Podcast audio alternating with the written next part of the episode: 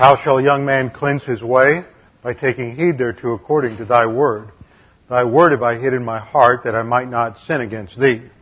Thy word is a lamp unto my feet and a light unto my path. Jesus prayed to the Father, sanctify them in truth. Thy word is truth. Man shall not live by bread alone, but by every word that proceeds from the mouth of God. All scripture is God breathed and is profitable for doctrine, for reproof, for correction, for instruction in righteousness, that the man of God may be equipped, thoroughly furnished to every, for every good work. Study to show thyself approved unto God, a workman that needeth not to be ashamed, rightly dividing the word of truth. Before we begin our study, we always take a few moments of silent prayer to make sure that we are in fellowship, opportunity to confess sin if necessary in the privacy of our priesthood, to make sure that we are filled with the Spirit and ready to take in the Word under the teaching ministry of God the Holy Spirit. Let's bow our heads together and pray.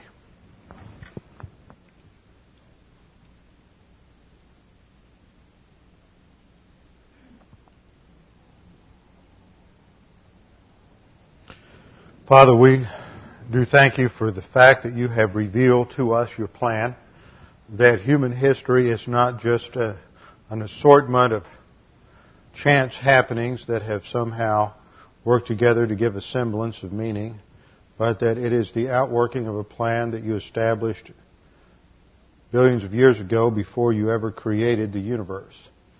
And you have revealed to us the purpose of this plan and the reason for it, how it will work itself out in history to your ultimate glory. Now, Father, as we continue our study, we pray that you'd help us to understand these things and see how they relate to our own thinking and our own understanding of history. We pray in Christ's name. Amen. About six months ago, we started our study of God's plan for the ages to understand the overall scope of God's plan for human history.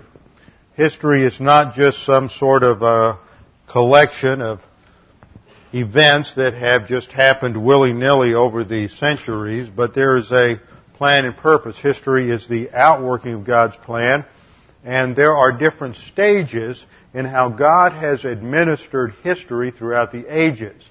Those different administrative stages are called dispensations. The word dispensation is a translation of the Greek word oikonomia. The noun is oikonomos, meaning steward, and the noun oikonomia means an economy. See, we get our English word economy from oikonomia. And oikos means, it's a compound word. Oikos means house. Nomos means law. It means house law, house rule. It is the idea of an administration. And you know as parents, most of you, that you have different house laws, house rules in your house depending on the age of your children. If you don't have children, then you were one. And you know that now, as an adult, when you stay at your parents', there are hopefully a different set of rules than those which applied when you were two or three years of age or even 11 or 12 years of age. And it's the same way that uh, in God's plan for human history, there are these different stages of His administration. The Bible uses different words to refer to these, times, epochs. Uh, dispensation refers to the, emphasizes the administration aspect, whereas the word aion refers to the age aspect or the chronological aspect. So you have words like chronos for times, a kairon for seasons, and these relate to the advancing stages of God's plan that each era builds upon a former era. And that in each of these eras, as we have looked at them, there are things that God is doing, that God is working out in relation to an even broader frame of reference, which we call the angelic conflict. Billions of years ago, before man was created, God had created another order of beings called the angels. And sometime in eternity past, the highest of all those angels, who was called Lucifer, the son of the morning, was uh, overwhelmed with pride, focused on pride, how great he was, wanted to have the same prestige that God had, so he sinned in his thinking. He became arrogant and he fell and God, and we don't know all of the details of how this worked itself out, but God gave him enough time to test the other angels and approximately a third of the angels followed him in that rebellion. And that is the, called the prehistoric angelic conflict. God convened a trial. We know that because, or we infer that from scripture because so much of what happens in Scripture is conveyed in courtroom terminology, everything from justification to um, the concept of God as a judge. Our um, words like confession are all words that have their basis in the courtroom. That there's and that the angels learn things by watching us. We are in fact witnesses in this trial. So that's part of the function of human history, and in each stage, God is demonstrating certain things about man's uh, culpability as a sinner, that man is a failure because he is a sinner. He is a he sins because he is a sinner. He has a sin nature. We do, do not uh, we're not sinners because we sin. Let me say that again. That always throws people. We sin because we are sinners. We sin because by nature we are sinners. From the instant of birth, we're born, we have inherited a sin nature from Adam. That sin nature has imputed to it Adam's original sin and the guilt and spiritual death that came with Adam's original sin. And because of that, we eventually commit personal sins. If you have children, you know that that doesn't take too long before their sin nature uh, manifests itself. Man has, uh, has, since the Garden of Eden, wanted to reestablish perfect environment on his own terms. That is a reflection of Satan's desire to establish a perfect environment on the earth so that he can demonstrate that he can be God. You, we have to remember those two things fit together in light of our study, uh, which we began last week on the millennial kingdom.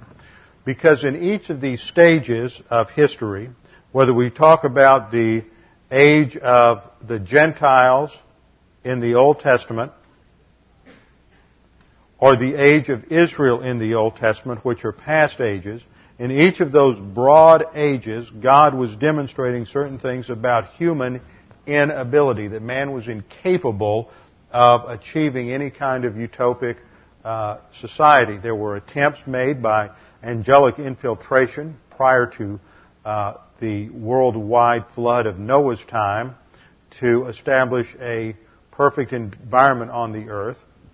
There were also attempts after the flood, the most renowned of which was the Tower of Babel, when the uh, when man, the human race, only had one language, so everybody got together and in unity tried to build a city and establish a uh, tower that would reach up to God. They were making a name for themselves over against God's name. And that's important because the word name is the Hebrew word uh, Shem, and God is often called, the God of Israel is often called the God of the name.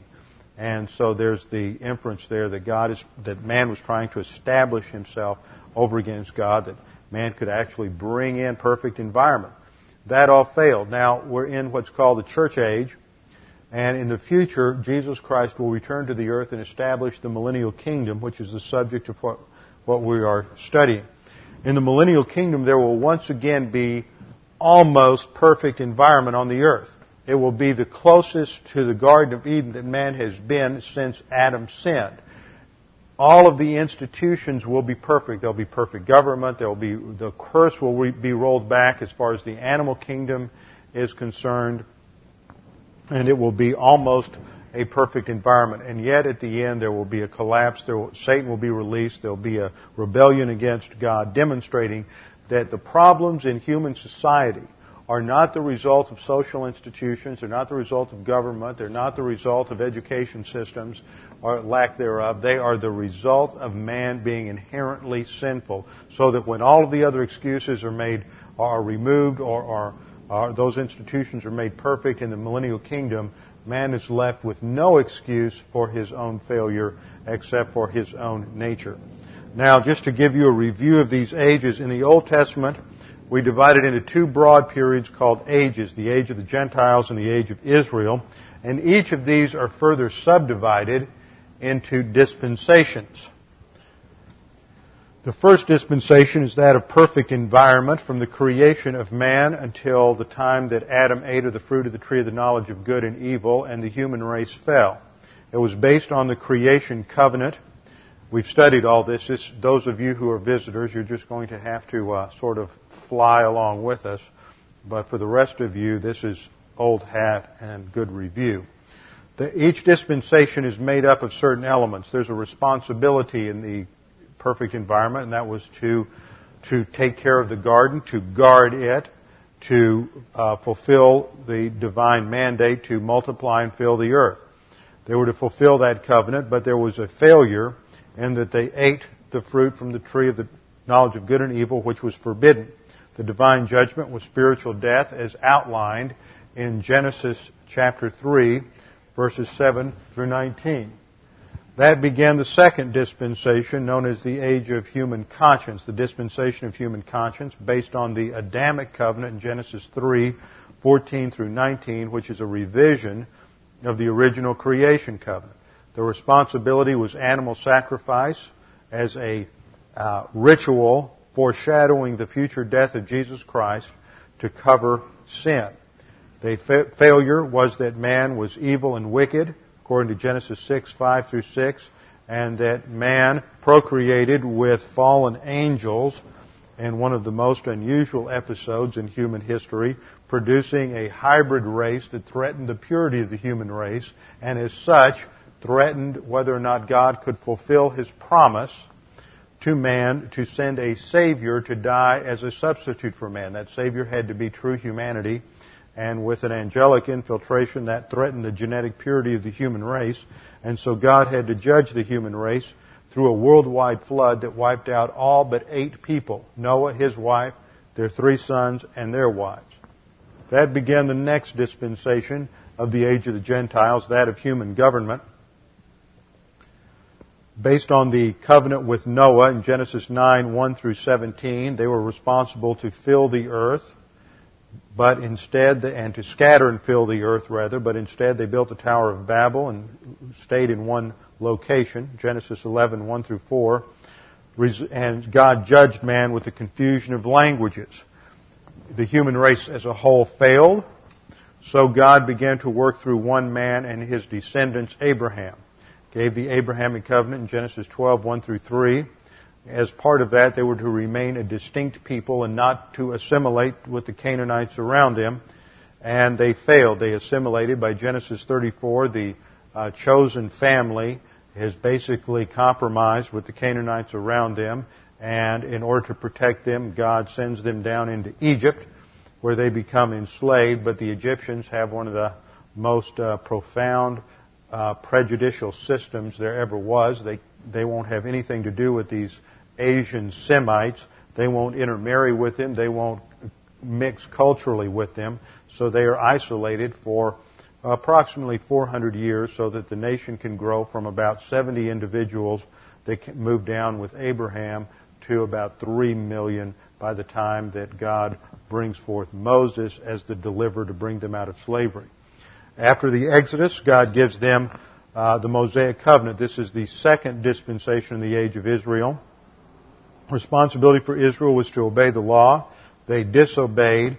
The result was they were scattered among the nations. Then we have the unique age of human history, the Messianic age, when God reveals himself through the second person of the Trinity who becomes man, God with us, Emmanuel, and he is revealed as the Logos. No man has seen God at any time, but the only begotten one has revealed him. The responsibility for Israel at that time is to accept him as Messiah. They reject him as Messiah, and there is judgment. Their sins are judged on the cross, but they enter into the fifth cycle of discipline. That ends the age of Israel. Begins the church age, where every believer is a priest unto God, and every believer has an incredible number of assets given to him. The new covenant is established at the cross, and we become beneficiaries of it as Gentiles. The issue is faith alone in Christ alone, whether or not we accept Jesus Christ as Savior. Most people will reject Christ during this age, and the divine judgment that comes is called the tribulation. The church age ends with the rapture. Every believer is immediately taken in the blink in, a, in an instant, blinking of an eye, is instantly transformed, and we meet Christ in the air. That uh, will be followed once the Antichrist signs a peace treaty with Israel with the tribulation period that is the time of the greatest violence and suffering in human history. That ends when Jesus Christ returns at the second coming and establishes the millennial kingdom, which is what we are studying now. The Battle of Armageddon is when Jesus Christ comes back as King of Kings and Lord of Lords and establishes his rule on the planet. The responsibility in the millennial kingdom is to obey Christ. The failure is that a number of Gentiles don't, and they lead a revolt against God. At the end of the millennium, called the Gog and Magog revolt, Satan is released for just a brief time in association with that revolt, and then all unbelievers, Satan, and all those who are involved with that revolt are sent to the lake of fire. And then human history ends with the great white throne judgment. The present heavens and earth are destroyed, and we go into the eternal state with the new heavens and the new earth. And that chart will be printed out and available Sunday, I believe. Give that job to Ernie. That woke Ernie up. So we'll be, have that ready to go. Now, we have looked at the prophetic panorama of these last ages. The church age ends with the rapture, seven years of tribulation, during which time at the judgment seat of Christ, all believers are evaluated for rewards and some will have loss of rewards. That concludes with the marriage of the Lamb. Then Jesus Christ returns at the second advent. There is a transition period of judgment before the millennium which is a 1,000 year period where Jesus Christ rules and reigns on the earth, ending with the great white throne judgment and then the new heavens and the new earth. Luke 1 is the announcement of Gabriel to Mary concerning Jesus' role as the King of Israel. He told her, Behold, you will conceive in your womb and bear a son. You shall name him Jesus. He will be great and will be called the Son of the Most High, and the Lord God will give him the throne of his father David. Now that's important because it's linking Jesus to that Davidic covenant. He gets the throne of his father David, not the throne of God in heaven. It's not some spiritualized throne. It is to be interpreted literally as it would be understood, that he would be sitting on the throne of David in the physical location of Jerusalem in Israel. The key passage uh, and then Luke 133 says, and he will reign over the house of Jacob forever. Not just the millennium, but forever. And his kingdom will have no end. So that tells us that the millennial kingdom is really stage one in a two-stage development of the kingdom. Revelation 20 gives us the length of the kingdom. I saw an angel coming down from heaven having the key of the abyss and a great chain in his hand, and he laid hold of the dragon, the serpent of old, who is the devil and Satan, and bound him for a thousand years. Now Satan is a source of much misery today because Second Peter or First Peter five tells us that he goes about as a roaring lion, seeking whom he may devour. But there are too many people who want to uh, uh, absolve themselves of responsibility. It's not their sin nature. It's not that I'm wicked and evil. It's the devil. You know, if the devil weren't here, we would have perfect environment. And God is going to disprove that lie in the millennial kingdom. Too many people are running around saying the devil made me do it, and it's just their own evil sin nature. They're just not willing to admit it. So Satan will be bound for a thousand years and thrown into the abyss. And then in verse uh, 6, we find out that we as believers will return with him. And in the last clause, we learn that we will be priests of God and of Christ and will reign with him for a thousand years. So that's our future if we advance to spiritual maturity. Because according to 1 Corinthians chapter 3, we will receive rewards based on our spiritual advance during this time on the earth. And that will determine where we are in terms of ruling and reigning with Christ. Now, I said last time there are three views of the, of the millennium and the relationship of Christ coming to the millennium. The first view is called postmillennialism. The first two views both have something to do with utopianism today, since, especially since the middle of the 19th century. Western society has been um, enamored with bringing in some kind of so, social perfectionism. And postmillennialism became closely entwined with social liberalism and liberal theology in the late 19th century. Postmillennialism didn't begin with liberal theology. You don't have to be liberal to be postmillennial, but it has certain certain affinities because it is divorced from the scripture. It does not have a biblical base. In postmillennialism, the church age, represented by this line here, is contemporaneous with the millennium. There, in, in postmillennialism, there's a continual progress based on their understanding of the Holy Spirit, and eventually, by the end of the church age, most people on the planet will become believers, and that will bring in a, uh, worldwide peace and a perfect environment, perfect time of prosperity. Anybody, I don't know how anybody can believe this if they know Christians and they've been involved in any kind of local church for much of their ministry how you get everybody to be saved does not mean you're going to bring in uh, any kind of era of, of peace and prosperity. I've been around too many Christians to know better than that. But this is their view, and then, the, then Christ comes post millennial, at the end of the millennium. That's when all the resurrections and judgments are beginning the eternal state. The second view is known as amillennial. Ah meaning no, no literal millennium. The church age and the millennium run uh, once again uh, contemporaneously, but the millennium, the kingdom, is really a spiritual millennium. And there's no literal reign of Christ, no literal kingdom. And in both of those views, in both of those views, the church has replaced Israel in terms of in all the promises of God in the Old Testament so that God's no longer going to give a literal piece of real estate to Israel. There's no longer going to be Christ on a literal Davidic throne. It's all been spiritualized. Christ is in heaven and the, the land promises have now become spiritualized to be heaven. So that's the problem with uh, amillennialism and postmillennialism is number one, they interpret the scriptures literally, and number two, they have God violating his promises to uh, Israel. He no longer fulfills them literally.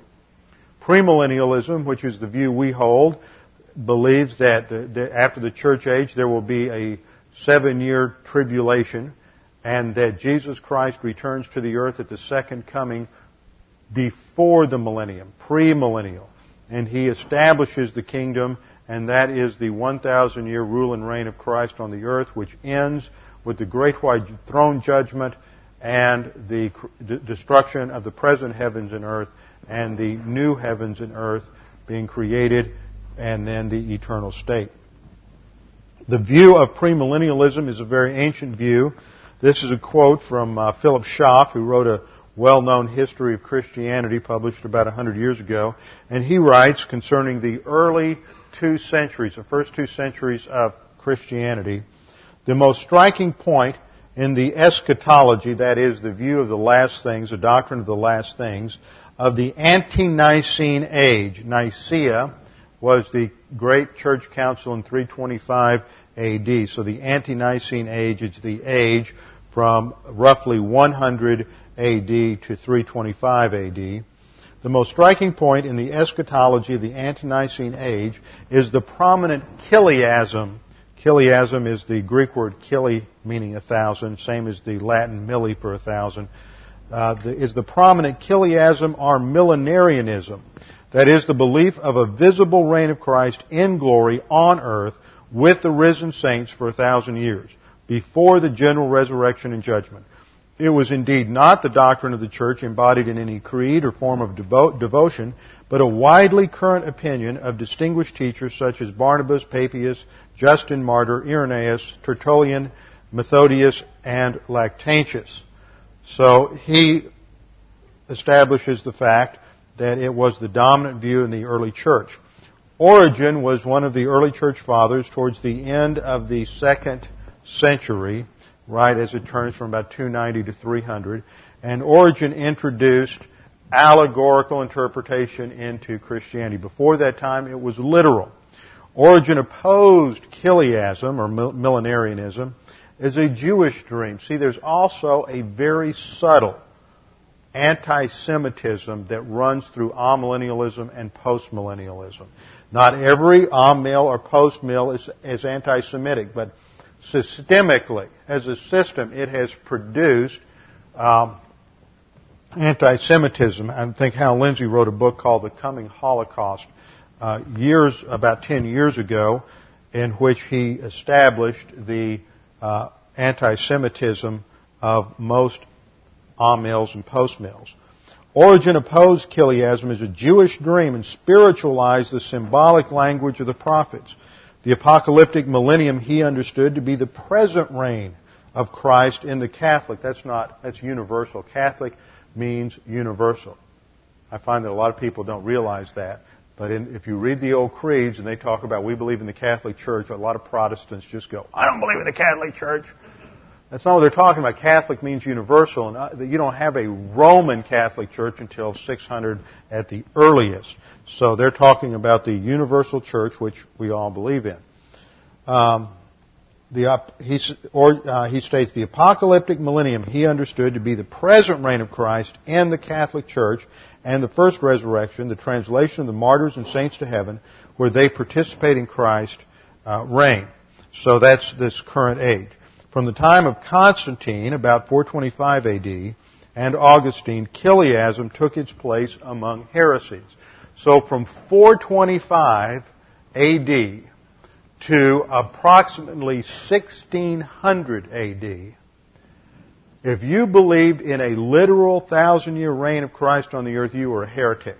That's why when somebody comes along and they ask us about, well, find somebody in history who believed in the rapture before John Nelson Darby.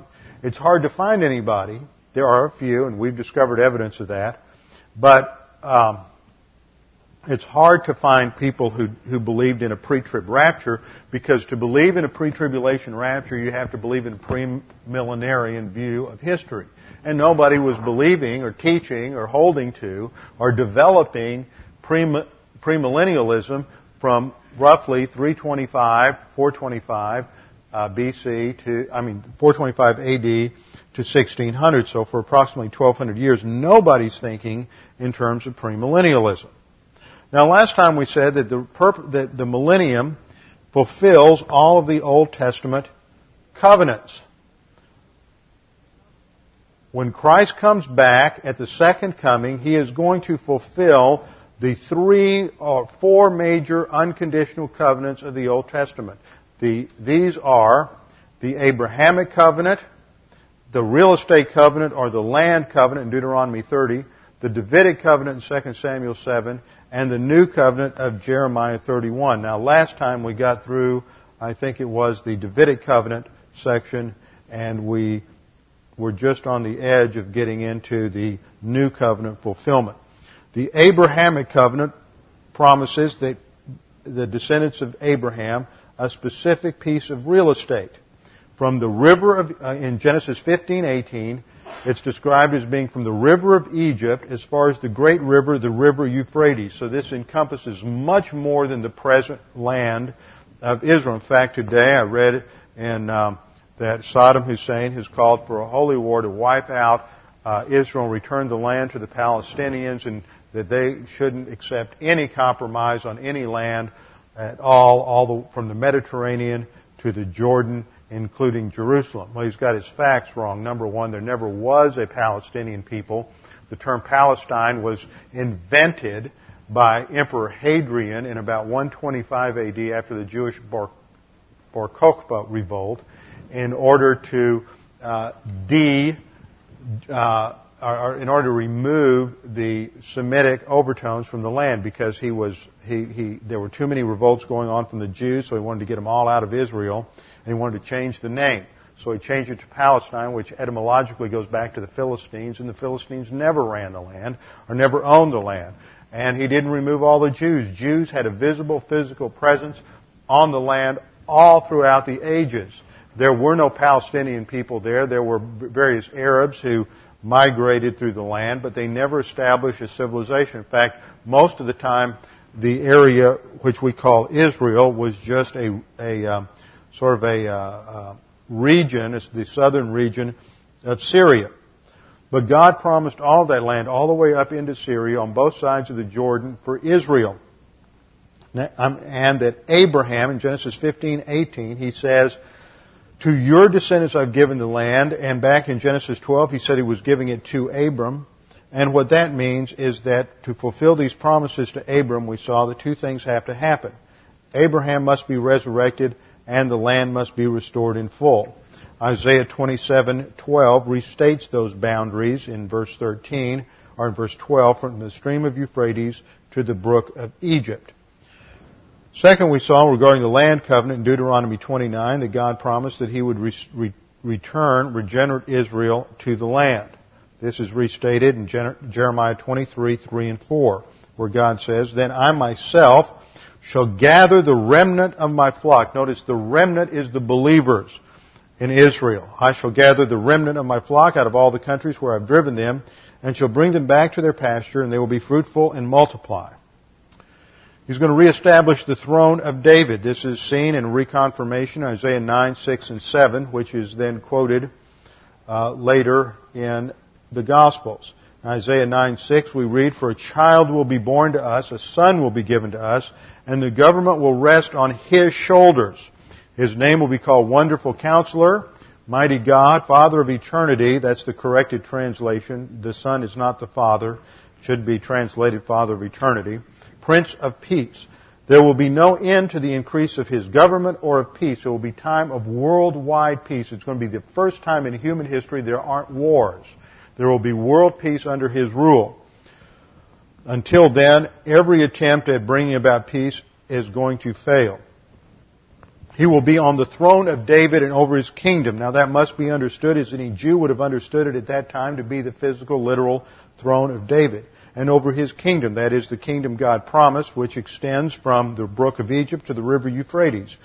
He will establish it and uphold it with justice and righteousness from then on and forevermore. The zeal of the Lord of hosts will accomplish this. Isaiah 16:5 we read a throne will be will even be established in loving kindness and a judge will sit on it in faithfulness in the tent of David. Now, that's a future tense for being established. The throne of God in heaven, the Supreme Court of heaven, is continual. It was in existence at that time, so it, it cannot be that throne. Therefore, it can't be the throne, uh, a present throne for Jesus in heaven. It must be one that is on the earth. A throne will even be established in loving kindness. A judge will sit on it in faithfulness in the tent of David. What else could that mean except a literal house of David in Israel during the millennium. Moreover, he will seek justice and be prompt in righteousness. So it will be an era characterized by justice and righteousness. Jeremiah 23:5 Behold the days are coming declares the Lord when I shall raise up for David a righteous branch and he will reign as king and act wisely and do justice and righteousness in the land. Then again in Jeremiah 33:14 Behold days are coming declares the Lord when I will fulfill the good word which I have spoken concerning the house of Israel and the house of Judah in those days, and at that time I will cause a righteous branch of David to spring forth, and he shall execute justice and righteousness on the earth. In those days Judah shall be saved, and Jerusalem shall dwell in safety. That has never happened. It certainly isn't happening today. We just had an instance this morning of some bombings that took place as some uh, Arab uh, militant Arab terrorists uh, blew themselves up along with other other Jews as an attack on Israel. So Israel, Jerusalem has never dwelt in safety, but will at that time. And this is the name by which she shall be called. The Lord is our righteousness. Jeremiah 33:17. For thus says the Lord, David shall never lack a man to sit on the throne of the house of Israel. And of the Levitical priest shall never lack a man before me to offer burnt offerings, to burn great offering, grain offerings, and to prepare sacrifices continuously. Then in Ezekiel 34:23, then I will set over them one shepherd, my servant David, and he will feed them. And he will feed them himself and be their shepherd. And I, the Lord, will be their God, and my servant David will be prince among them. I, the Lord, have spoken. And then Hosea 3:5. Afterward, the sons of Israel will return and seek the Lord their God, and David their king, and they will come trembling to the Lord and to his goodness in the last days. Now that verse tells us that there's two different personages here. They're going to seek the Lord, the second, that is a reference to Jesus Christ, second person of the Trinity, the Messiah, and David their king, because David will be resurrected to rule over Israel in the millennial kingdom. And then in Amos 9, 11, and 12, uh, in that day I will raise up the fallen booth of David and wall up its breaches. I will also raise up its ruins and rebuild it as in the days of old that they may possess the remnant of Edom, that's the Transjordan area, and all the nations who are called by my name. So there we see that God is going to literally fulfill His promise to David. He's going to give him an eternal dynasty, an eternal throne, and there will be an eternal person on the throne. So God's going to fulfill those three, those four great unconditional covenants to Israel. They've never been fulfilled literally, and yet the promise is to, over and over and over again in the prophets of the Old Testament, in Isaiah, Jeremiah, Ezekiel, Hosea, Amos, Zephaniah, Zechariah, are some of the most profound promises that God will regather Israel in the land. And that would involve a regeneration of the nation. And that's the next point in our study, is that Israel will be regenerated at the end of the tribulation. One third, it says. Two thirds were going to be martyred or going to be killed at the end of the tribulation. But those who survive will all be believers. Romans 11 says, all, thus all Israel will be saved, talking about that time. Now this relates to the new covenant. Now, the basic passage we saw for the new covenant is Jeremiah 31, 31 through 34. We have it on the overhead just for a brief review. God told Jeremiah, Behold, days are coming, declares the Lord, when I will make a new covenant with the house of Israel and with the house of Judah. Notice it's not with the church. It's with the house of Israel and the house of Judah. Not like the covenant which I made with the fathers in the day I took them by the hand to bring them out of the land of Egypt. What was that covenant? That was the Mosaic covenant. That was on Mount Sinai. That was the old covenant. He goes on to say, My covenant which they broke, although I was a husband to them, declares the Lord. Verse 33, But this is the covenant which I will make with the house of Israel after those days. After what days? After the days of the tribulation. He, this passage has just gone through a uh, rehearsal of this, these, this horrible event of the day of the Lord. And after those days, uh, God establishes this covenant with Israel. So even though it was it was established at the cross, it's not fulfilled and applied to Israel until they um, are put in the land at the second coming of Christ.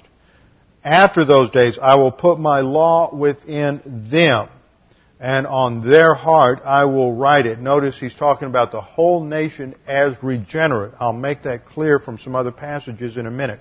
And I will be their God, and they will be and they shall be my people. Verse 34, and they shall not teach again, each man his neighbor, and each man his brother, saying, Know the Lord, for they shall all know me. And in this context, the phrase knowing the Lord is not a phrase of academic awareness. He's not saying know the Lord, that God exists, and that you can have a relationship with Him. It's not the fact that all the Jews are going to recognize because it's in the millennial kingdom that Jesus is on the throne of David, that God actually does exist. The term know the Lord has more to it than simple academic information. Uh, whenever, when you get into the Old Testament, you get into Hebrew, you realize that the word know, yada, can mean simple academic information, but it also implies having a personal, intimate relationship. When it says in Genesis chapter 4 that Adam knew his wife, it does not imply that he looked across the pasture and said, Yes, that's Eve. That's not talking about academic recognition. It's talking about having a personal, intimate relationship.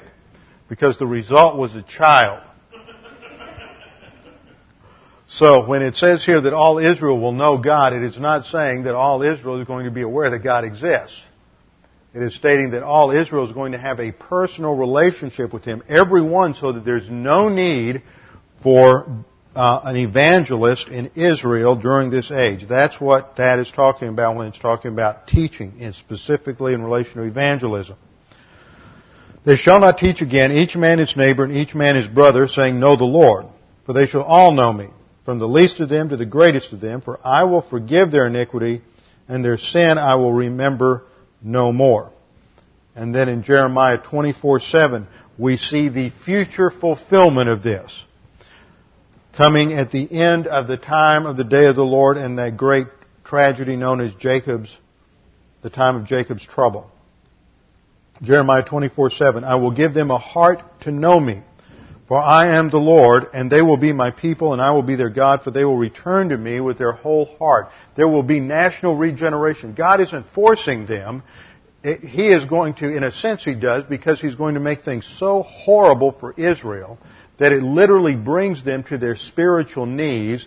And even though two thirds refuse to accept the fact of what's going on and refuse to cry out for Jesus, the Messiah, to come and save them, one third does. They're the third that escapes into the wilderness down in Bozrah, and that is where Jesus comes to rescue them. It's that one third that in their human mortal bodies repopulates the earth and reestablishes Israel in the millennial kingdom. And those are the ones who are regenerate and have a heart for the Lord, and they will be given a new heart. Jeremiah 50, 19 and 20. And I shall bring Israel back to his pasture, and he will graze on Carmel, Mount Carmel, and Bashan, and his desire will be satisfied in the hill country of Ephraim and Gilead. In those days and at that time, future tense, in those days and at that time, declares the Lord, search will be made for the iniquity of Israel, but there will be none. The iniquity of Israel is a technical term for Israel's rejection of God as they had rejected God through idolatry and then through religious legalism after the uh, after the 70 year Babylonian captivity. So search will be made for the iniquity of Israel, but there will be none. That doesn't mean that they're sinless. What it's saying is the iniquity is talking about one particular iniquity, which is their rejection of God as their God. And so they will all be saved. For the sins of Judah they will not be found, for I shall pardon those whom I leave as a remnant. So all of them are viewed as a remnant. Up to this point, there's two groups in Israel. There's Israel, unregenerate Israel, and then there's the remnant that's trusted Christ as Savior. But in the millennial kingdom, there's no division. Israel is viewed as a whole. There's no remnant talk at that time. Ezekiel 11:19 and I shall give them one heart, and shall put a new spirit within them, regeneration. And I shall take the heart of stone out of the flesh and give them a heart of flesh. And th- that they may walk in my statutes and keep my ordinances and do them. Then they will be my people and I shall be their God. Uh, Ezekiel 20 verse 40 makes this abundantly clear. For on my holy mountain, now, in the millennial age, what's going to happen as a result of the earthquake that comes along at the, at the end of the tribulation that splits the Mount of Olives is that there's going to be this enormous eruption of, of, a, of a plateau that's almost a mile high in the center part of Israel. And that is going to be the mountain of God. And it is, uh, it is several, it's 40 or 50 miles long and several uh, 10 or 20 miles wide, and it is on top of that mountain that the millennial temple will be built and where uh, Jerusalem will be and where everyone will go to worship during the millennial kingdom. So in Ezekiel 11, or Ezekiel 20, verse 40, on my holy mountain and on the high mountain of Israel, that's talking about the, the Temple Mount that will be uh, elevated by the Lord Jesus Christ at His second coming. There the whole house of Israel, all of them, now, how much more emphatic could the Holy Spirit be than to say the whole house, all of them?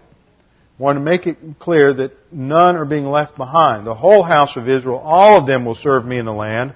There I shall accept them, and there I shall seek your contributions and the choicest of your gifts with all your holy things.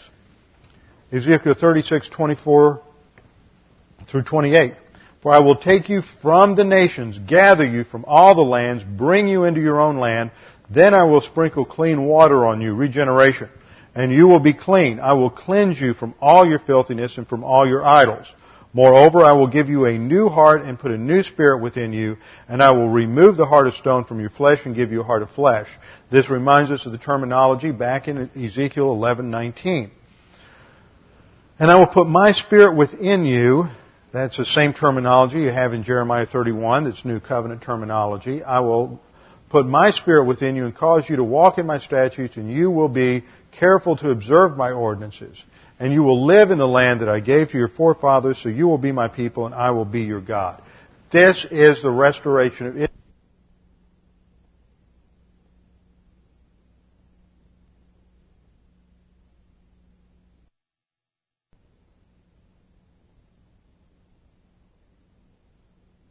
Kingdom, as opposed to the church age, has a distinctly Jewish flavor. In fact, Israel will finally be elevated above all the nations, and every na- no nation will be anti-Semitic, and everybody will look to Israel as the greatest nation in all of human history because of the blessings that God has given to them as His chosen people. One last verse on the uh, fulfillment of the new covenant Ezekiel 37:14, and I will put my spirit within you, and you will come to life, and I will place you on your own land. Then you will know that I, the Lord, have spoken and done it, declares the Lord. It is because God restores them to the land. The empirical evidence of history then becomes a convincing factor for those who are unsaved in the millennial kingdom. Now, all of that I have said so far is just to establish the fact and to remind us of the great promises of God in, in the covenants, in the Abrahamic covenant, the real estate covenant, the Davidic covenant, and the New covenant. And that many of those factors, in fact, most of them have never been literally fulfilled in history. And so you're left with two options. Only two options. Either, either God is not going to fulfill them literally, or God is going to fulfill them literally. If God's not going to fulfill them literally, then God misrepresented himself in all of those covenants to Israel in the Old Testament. So that to say that they're fulfilled allegorically or spiritually to the church is to really blaspheme the name of God. That he's not going to do what he said to because many of these were fulfilled partially. And that's why I think covenant theology, covenant eschatology, is really a blasphemy against the character of God. But we believe that God is going to fulfill those literally, and therefore there is yet to be a time when God is going to pour out all of these blessings on Israel. Just another reminder of another term we've used. Replacement theology. That's why all these other systems of theology, Roman Catholicism, Lutheranism, Presbyterianism, Methodism, all, the, all of those theological systems are replacement theology. They believe that, is, that the church has replaced Israel in these covenants. And only dispensationalism, only dis- a dispensational view of history takes seriously the promises of God and interprets them literal in terms of literal fulfillment. Now, the transition to the millennium. We've seen in our uh, overview that at the end of the uh, tribulation, there's a massive battle called the Armageddon campaign. This concludes in Revelation 19, so you can turn your, open your Bibles there to Revelation chapter 19, and we're going to look at the mopping up operation at the end of the tribulation. Starting in verse 17. Jesus at this point is descending with the armies of heaven, which are all of the saints with him. The bride of Christ is with him, and he is descending on a white horse, which shows that there are at least animals in heaven. In case some of you are wondering, I don't know if that means that our beloved pets will end up in heaven, but there will be animals in heaven, at least horses and he will be descending as the King of Kings and Lord of Lords. Verse 17 we read, And I saw an angel standing in the sun, and he cried out with a loud voice. The person speaking here is John, who is seeing this vision. And he cried out with a loud voice, saying to all the birds which fly in mid-heaven, Come assemble for the great supper of God. This is the gory feast of all the carrion birds at the end of Armageddon when thousands, if not millions, have been slain all over Israel from the valley of Jezreel in the north all the way down to, to Bozrah in the east and down to uh, the uh, Negev in the south. Come, assemble for the great supper of God in order that you may eat the flesh of kings and the flesh of commanders and the flesh of mighty men and the flesh of horses and of those who sit on them and the flesh of all men, both free men and slaves, small and great. When the uh, blood runs as high as the height of a bridle, three to four feet in height, all over Israel, it is going to be a massive cleanup. And so there's going to be a transition period between the end of the uh, tribulation and the millennium. Now this verse goes on just to fill, the passage goes on just to fill in a couple of other gaps. I saw the beast, that's the Antichrist, and the kings of the earth and their armies assembled to make war against him who sat upon the horse and against his army.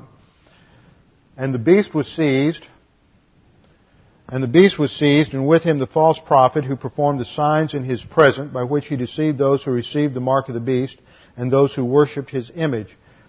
These two were thrown alive into the lake of fire which burns with brimstone, and the rest were killed with the sword which came from the mouth of him who sat upon the horse, and all the birds were filled with their flesh.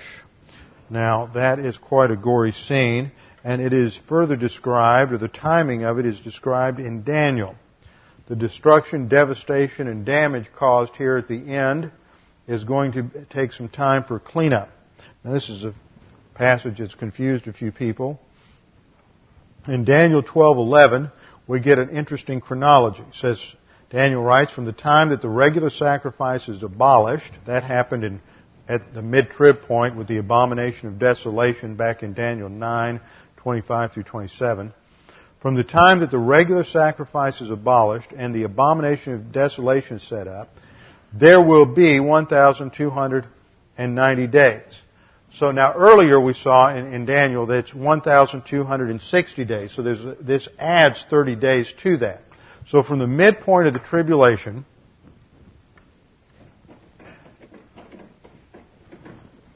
get a Tribulation lasts seven, year, seven years, 1,260 days in the first half, 1,260 days in the second half. Midpoint, you have the abomination of desolation.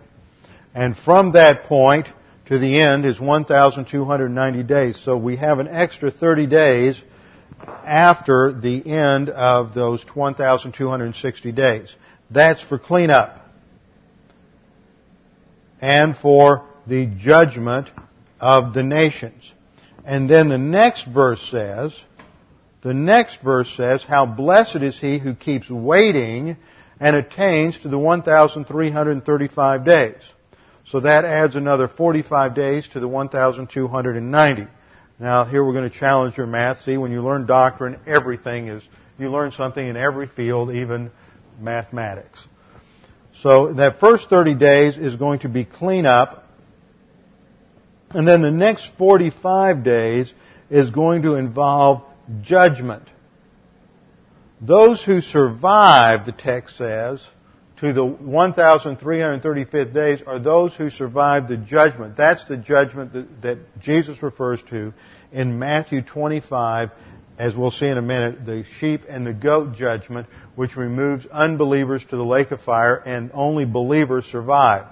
So this those who survive to 1,335 are believers only.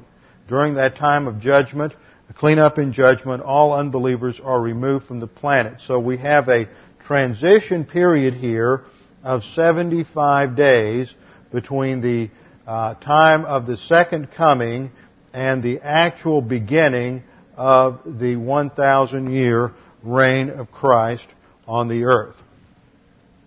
What happens during that time? Well, we've mentioned cleanup already, judgment already. Those Jews who are not in the land apparently are regathered. Isaiah 56, 8 says, The Lord God, who gathers the dispersed of Israel, declares, Yet others I will gather to them, to those already gathered. Those already gathered are the are those who survive in Israel. Ezekiel 11:17 therefore say, therefore say thus says the Lord God I shall gather you from the peoples and assemble you out of the countries among which you have been scattered and I shall give you the land of Israel.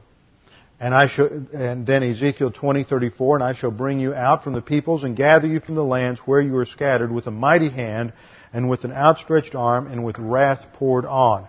So it is at this time, during this final period, the after the Battle of Armageddon that all remaining Jews are returned to Israel. They're all believers at this point. Then there will be a judgment of tr- all tribulation survivors. In Matthew, this is recorded in Matthew 25. So turn back to Matthew 25. This passage is too long to put up on the screen, so we'll turn there. Matthew 25, 31 through 46 records the, this judgment. When the Son of Man comes in His glory. Now notice it gives us a time reference there with the temporal particle when. But when the Son of Man comes in His glory, that second coming, and all the angels with Him, then He will sit on His glorious throne. Notice, not now. He's not sitting on the throne of David in heaven. It is then. That's against all the amills, post mills, and progressive dispensationalists who really aren't dispensationalists. But when the Son of Man comes in His glory and all the angels with Him, then He will sit on His glorious throne and all the nations will be gathered before Him and He will separate them from one another as the shepherd separates the sheep from the goats. And He will put the sheep on His right and the goats on the left. Then the King will say to those on His right, Come you who are blessed of my Father, inherit the kingdom prepared for you from the foundation of the world. So these are they who survive the tribulation. They are tribulation saints and they go into an inheritance in the kingdom. Then he says something that's perplexing to some. For I was hungry and you gave me something to eat. I was thirsty and you gave me drink. I was a stranger and you invited me in. Naked and you clothed me. I was sick and you visited me. I was in prison and you came to me. Then the righteous will answer him saying, Lord, when did we see you hungry and feed you or thirsty and give you drink? And when did we see you a stranger, invite you in, or naked and clothe you? And when did we see you sick or in prison and come to you? And the king will answer and say to them, Truly I say to you, to the extent that you did it to one of these brothers of mine. Who are the brothers of mine? That's right, the 144,000. It is the Jews in the tribulation. It's not just anybody. It's the Jews in the tribulation. And remember, when you take the mark of the beast, it was a visible, it's a, going to be a visible symbol to everyone that you have given your allegiance to the Antichrist. The, the uh, 144,000 are sealed with a visible symbol so that they will be readily identified. The tribulation will be unique. It's not like today when people can say, I trust Christ and I'm a believer and just kind of, and not live like it when they go to work or wherever they go. It will be a time when people will have to live out overtly what they believe. So there will be different dynamics at work, and there will also be this visible expression, and, and so believers will protect other believers and, and protect Jews. They will understand the terrors of anti-Semitism and what God is doing with Israel. And so, because of that, because they're saved, they will operate a certain way in relationship to Israel. And so, Jesus is saying, because you uh, were uh, you were good to the Jews, uh, because you were, and that is because they were believers, you will go into my kingdom. It is not a work salvation. Salvation is never by works, but is an evidence of that salvation. And then in verse 46, we'll skip the next section skip down to 46, those, the others, the goats, will go away into eternal punishment, but the righteous into eternal life. And the only way to receive righteousness is to put your faith and trust in Christ alone. And at the instant of salvation, God imputes to us, at the instant of faith alone in Christ alone, God imputes perfect righteousness. So imputes to us the perfect righteousness of Christ, and it is on that basis that God declares us to be just. So there'll be a judgment of all tribulation survivors. This is also stated in Joel 3, 1 and 2. For behold, in those days, and at that time, when I restore the fortunes of Judah and Jerusalem. Notice the time frame. In the other one, it was when Jesus returned in his glory. Here it's when I uh, restore the fortunes of Judah and Jerusalem. I will gather all the nations, bring them down to the valley of Jehoshaphat, that's right outside of Jerusalem. Then I will enter into judgment with them there on behalf of my people and my inheritance Israel, whom they have scattered among the nations, and they have divided up my land. So that is the judgment that is uh, accomplished, and that's the location in the valley of Jehoshaphat. And then the other thing that happens is the resurrection of Old Testament saints and martyred tribulation saints. 1 Corinthians 15, 20 to 24 mentions the ranks of the first resurrection. Christ is the first fruits. The church is raptured is the first rank that passes in review. Then the church, then the um, uh, the third rank or the next rank after the church age is Old Testament saints, and then tribulation saints. Next time we'll come back to look at the characteristics of the millennium, and we will start there because we need to get into that, uh, the characteristics of the millennium, and that will get us to the worship of the millennium and questions about sacrifices during the millennium. Are they going to have literal animal sacrifices in the millennium, and why? And also, what is the nature of the millennial temple going to be uh, at, at that time? with our heads bowed and our eyes closed. Father, we do thank you for this time to look at your word, to understand how you will eventually bring to pass all the promises that you have made to Israel. That everything will be brought to completion during the millennial kingdom and it will be the time of the greatest peace and prosperity on, in, in human history because, and only because the government will be headed by the Lord Jesus Christ. Father, we pray that if there's anyone here who's unsure of their salvation or uncertain of their eternal destiny, that they would take this opportunity to make that sure and certain by putting their faith alone in Christ alone. Scripture says all that you need to do is believe on the Lord Jesus Christ and you will be saved. Father, we pray that you would challenge us with the things that we've studied, that we might live a life to prepare ourselves spiritually to rule and reign with you in the kingdom. We pray this in Christ's name. Amen.